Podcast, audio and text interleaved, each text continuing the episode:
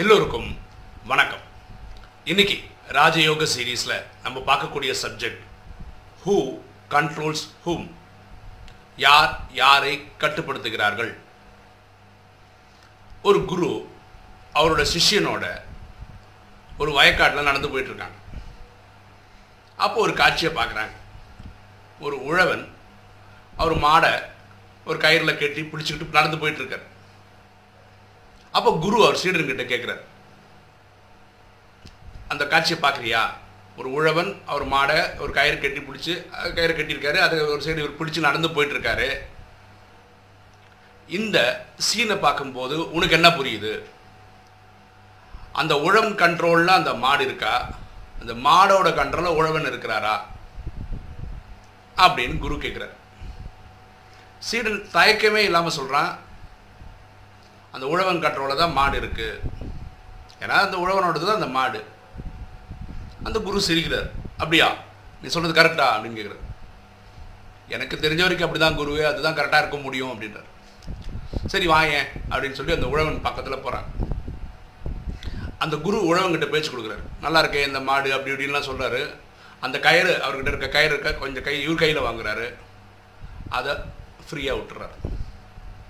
அந்த மாடு தெருக்கு தெரிச்சு ஓடுது. ஃப்ரீ ஆயிடுச்சுல? இந்த உழவன் குருவே என்ன பண்ணிட்டீங்க? அப்படின்னு சொல்லிட்டு உழவன் ஓடுறான். அந்த மாடை பிடிக்கிறதுக்கு. அது ஓடுது. இப்போ குரு சிஷியனை பார்த்து சொல்கிறார் இப்போ யார் யார் கண்ட்ரோலில் இருக்கா?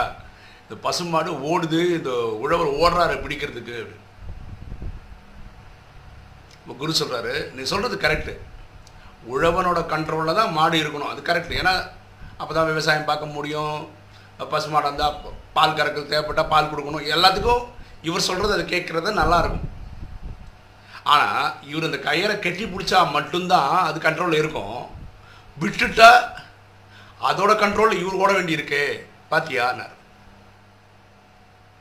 இது கதை கேட்குறதுக்கு நல்லாயிருக்கும் ஆழமாக யோசிச்சு இதுலேருந்து ஒரு பாடம் புரிஞ்சுக்கலாம். இந்த முழு ட்ராமாவும் இப்படி தான் படைக்கப்பட்டிருக்கு. எப்படின்னா ஐயாயிரம் வருஷம் ட்ராமா அதில் ரெண்டாயிரத்தி ஐநூறு வருஷம் சுகம் ரெண்டாயிரத்தி ஐநூறு வருஷம் துக்கம்னு படைக்கப்பட்டிருக்கு. இந்த சத்தியுகத்தில் முதல் நாளில் ஒரு ஆத்மாவோடைய கலை பதினாறு இருக்கும். அதாவது ஆத்மாவோட சார்ஜ்னு வச்சுக்கோங்களேன் நம்ம புரிகிற பாஷையில். சத்தியுகம் திரேதாயுகம்.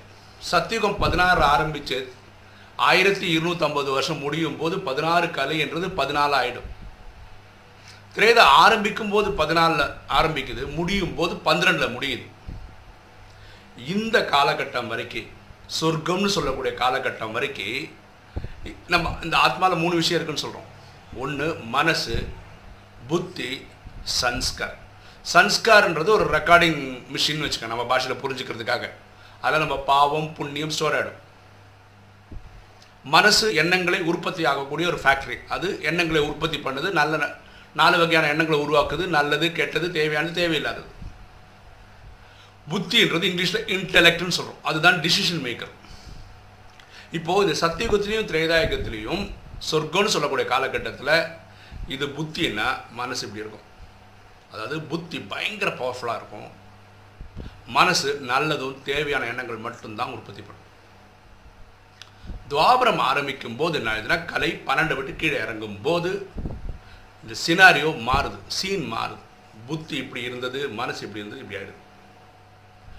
மனசு கெட்டதும் தேவையில்லாத எண்ணங்களும் உற்பத்தி பண்ணுறது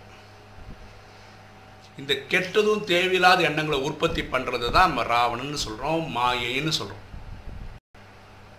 அது அறுபத்தி மூணு ஜென்மமாக துவாபர கலியுகத்தில் துவாபரத்தில் இருபத்தொன்று பிறவியும் கலியில் நாற்பத்தி ரெண்டு பிறவியும் சேர்க்கும்போது அறுபத்தி மூணு பிறவியாக மாயை நம்மளை படாத பாடுபடுத்துது. காமம் கோபம் அகங்காரம் பற்று பேராசைன்னு படுத்துது இந்த ட்ராமாவோட கடைசியில் கலியுகத்தினோட கடைசியில் ஆத்மாவின் தந்தை பரமாத்மா சிவன் அவரை தான் நம்ம அல்லாஹ் ஜஹோவா காடன்லாம் சொல்கிறோம் அவரே வந்து இந்த கதையெல்லாம் சொல்லி புரிய வைக்கிறார். எதுக்குன்னா நம்ம திருப்பி தூய்மையாகி திருப்பி சத்தியம் ஏன்னா இந்த கல்பம்ன்றது இன்ஃபினிட் அப்படின்னா முடிவே இல்லாமல் ஓடினது. எத்தனையோ கல்பம் திரும்ப திரும்ப திரும்ப நடந்துட்டு திரும்ப திரும்ப நடக்கும். அப்போது இந்த இப்படி இருக்கு இல்லையா? மனசு இப்போ இப்படி இருக்கு புத்தி இப்படி இருக்கு. மனசில் கெட்டதும் தேவையில்லாத எண்ணங்களையும் நிறுத்தணும். அறுபத்தி மூணு ஜென்மமாக உண்டாக்கிய பாவத்தை அழிக்கணும். அதுக்கு ஃபார்முலா மன்மனா பவ தன்னை ஆத்மான்னு புரிந்து தந்தையாக சிவனை நினைவு செய்யும் போது ஆத்மாவில் பதிவாயிருக்கக்கூடிய சன்ஸ்காரில் பதிவாயிருக்கக்கூடிய பாவங்கள் எரிக்கப்படுகிறது. அதனால கலைகள் கூட்டப்படும் கலிபத்தினோட கடைசியில் கலையே இல்லைன்றார் பரமாத்மா அதுக்காக ஜீரோன்னு இருக்காது. ஒன்று அது வரைக்கும் வரலாம். அப்போது இப்போ எப்படி இந்த கதைப்படி அந்த உழவன் அந்த பசுமாடை பிடிச்சி வச்சிருக்கிறானோ அந்த மாதிரி கண்டிஷன்லாம் நீங்கள் நடக்கும் அதாவது ஒரு நாளில் நாலு விஷயம் சொல்லியிருக்கார் பரமாத்மா. இது பண்ணணும் நீங்கள் ஒன்று அமிர்த வேலை. காலையில் நாலு நாலே முக்கால் எழுந்து பரமாத்மா நினைவில் வைக்கணும். தன்னை ஆத்மான்னு புரிந்து தந்தைய சிவனை நினைவு செய்யணும். அன்றன்று சொல்ல கொடுக்கக்கூடிய அந்த ஸ்ரீமத் பாடத்தை படிக்கணும். வாணியை படிக்கணும். மூன்றாவது ஸ்ரீமத்தை ஃபாலோ பண்ணணும். பரமாத்மா அந்த இதில் சொல்லக்கூடிய விஷயங்களை தாரணை பண்ணணும். நம்ம ஃபாலோ பண்ணணும். தூய்மையாக வாழ்ந்து காட்டணும். நாலாவது சேவை பண்ணணும். எனக்கு தெரிஞ்ச அந்த நல்ல நல்ல விஷயங்களை என்னோட சகோதர சகோதரிகளுக்கு உலகத்தில் இருக்கவங்களுக்கெல்லாம் சொல்லி புரிய வைக்கணும். இந்த நாளும் டெய்லி பண்ணணும். இப்போ என்ன ஆயிடுதுன்னா இந்த நாளில் ஏதாவது ஒன்று யாராவது பண்ணாமல் விட்டுட்டாங்கன்னா என்ன ஆயிடுதுன்னா அந்த பசுமாடை கயிறை விட்ட மாதிரி அது தெறிக்க ஓடுது நம்ம போய் பிடிக்க வேண்டியிருக்கு. அதாவது இந்த யோகத்தில் இருக்கிறவங்களுக்கு புத்தி இப்படி வர ஆரம்பிக்குது மனசு இப்படி இறங்க ஆரம்பிக்குது. என்னைக்கு நீங்கள் அந்த நாலு படம் ஒழுங்காக பண்ணலையோ சலன்னு இப்படி வர ஆரம்பிச்சது மனசு. அப்போ நமக்கு ஒரு வருத்தம் இருக்குது என்னடா ஒரு ரெண்டு நாள் பண்ணலன்னா உடனே இப்படி ஆயிடுமான் ஆமாம் ஆகிடும் ஏன்னா கலை இல்லை. கலை பன்னெண்டுக்கு மேலே போயிடுச்சுன்னா திரேதா யுகத்துக்கான லட்சணை லட்சணம் தாண்டிடுவீங்கன்னா ரியலாகவே நீங்கள் யோகா பவர்லேயே கனெக்ஷன்லேயே தான் இருப்பீங்க. அதனால் உங்கள் நிலைமை வேறு மாதிரி இருக்கும். எப்போவுமே புத்தி இப்படி இருக்கும் மனசு இப்படி இருக்கும். பன்னெண்டுக்கு மேலே போகும். ஆனால் இப்போ எல்லாருடைய நிலமை என்னென்னா பன்னெண்டுக்கும் இந்த ஒன்று ரெண்டுன்னு சொல்கிறாங்க இந்த இறக்கிற இதுதான் சுற்றி நிற்குது ஆத்மாவுடைய கலைகள்.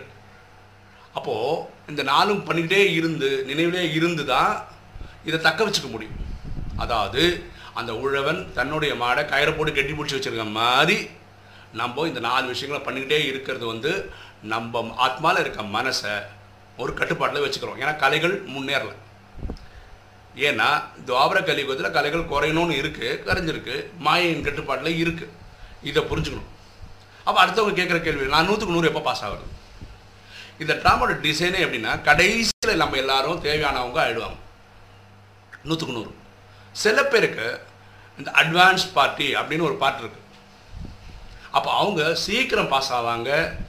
கர்மாதி தவம் கர்மங்களை வென்ற நிலை அடைவாங்க. அவங்க இனி ஒரு பிரிவு எடுக்க வேண்டும். அந்த பிரிவு வந்து எண்பத்தி நாலு கணக்கில் வராது. அப்படி ஒரு பார்ட் அவங்களுக்கு தேவைப்படும். அப்படி விட்டு வெள்ள வெற்று என்றவங்க மட்டும் இந்த மாதிரி அட்வான்ஸ் பார்ட்டிக்காக பிறக்கிறதுக்காக. பாக்கி எல்லாருக்குமே இந்த வினாசம் ஆகிற காலகட்டம் வரைக்கும் நூறு பர்சன்ட் ஆகிறதுக்கு டைம் ஆகும்.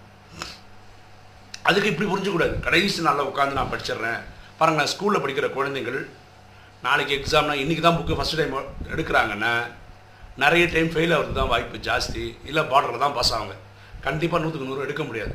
ஆனால் அன்னன்னைக்கு சொல்லிக் கொடுக்குற பாடம் அன்னன்னைக்கே படிக்கிற குழந்தைகள் கண்டிப்பாக பாஸ் ஆகிடுவாங்க டவுட்டே இல்லை. நல்ல மார்க் எடுத்து பாஸ் ஆவாங்க சில பேர் சென்டம் கூட எடுப்பாங்க. அதே மாதிரி இந்த நேரம் இந்த நாலு விஷயங்கள் நம்ம பண்ணியே ஆகணும். யார் பண்ணலையோ அவங்க அவஸ்தை என்னென்னா இந்த உழவன் அந்த பசுமாடை கை விட்ட மாதிரி. அப்புறம் தெரிகட்டு போகும். மனசு எங்கெங்கேயும் அலைப்பாங்க. திருப்பி நம்ம இந்த சென்டருக்கே வரணும்னு தோணாது இந்த வாணி படிக்கணும்னு தோணாது அமிர்த வழி எழுந்து உட்காரணும்னு தோணாது சேவை பண்ணணும்னு தோணாது ஸ்ரீமத்தை அடப்படா இதை ஃபாலோ பண்ண முடியாதுன்ற மாதிரி ஆகிப்படும் ஸோ நம்மளை நம்ம காப்பாற்றிக்கிறதுக்கு இந்த நாலு விஷயங்கள் பண்ணி ஆகணும். கலைகள் பன்னெண்டை தாண்டிடுச்சுன்னா நம்ம சேஃப் ஜோனை தாண்டிட்டோம். அப்புறம் எந்த பிரச்சனையும் கிடையாது. இது ஒரு நாள் ரெண்டு நாள் ஆக்டிவிட்டியில் வராது. இது வந்து ஒரு என்ன ஒரு தபஸ் மாதிரி. தினசரி நம்மளோட ஆக்டிவிட்டி அதை பண்ணிட்டு இருக்கணும். ஓகே அப்போ யார் மன யார் கண்ட்ரோலில் யார் இருக்கான்னு பார்த்துக்கங்க. உங்கள் கண்ட்ரோல் மனசு கண்ட்ரோல் பண்ணுதா? புத்தி கண்ட்ரோல் பண்ணுதான்னு பாருங்கள் புத்தி தான் கண்ட்ரோல் பண்ணணும். பாருங்களேன் இந்த கனெக்ஷனே பரமாத்மா கனெக்ட் பண்ணுறது யார்? ஆத்மான்னு சொல்கிறோம் ஆத்மாவில் எது கனெக்ட் பண்ணுது? மனசா புத்தியா சன்ஸ்காரானா புத்தி தான் கனெக்ட் பண்ணுது. அப்போது கனெக்ஷனில் புத்தி இருந்துகிட்டே இருக்காதா? இருந்தால் தான் புத்தி சக்திசாலி ஆகும். புத்தி இப்படி ஆகும் மனசு இப்படி வரும்.